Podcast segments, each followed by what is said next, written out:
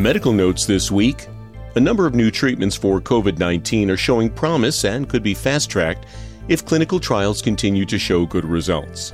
The most notable of these drugs may be remdesivir, which in one Chicago hospital prompted rapid recoveries in nearly all the 125 patients it was given to.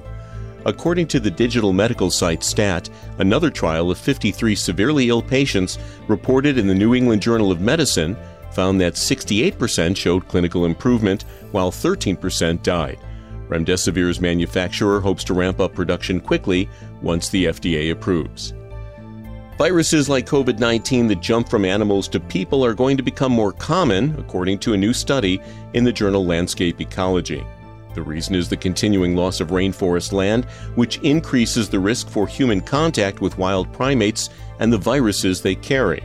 Researchers say small buffer zones, such as tree farms around forests, could dramatically reduce the likelihood of human interaction with wild primates.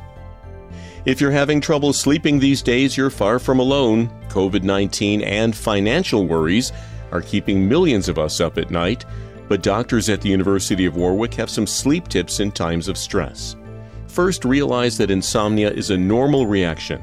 Second, don't bring your worries to bed. Set aside 20 minutes every day to write down your worries and problem solve, then set them aside. Third, keep a regular sleep and work routine, even if you're working from home or not working at all. And finally, keep moving. Get some exercise and get out in the sun when it's there.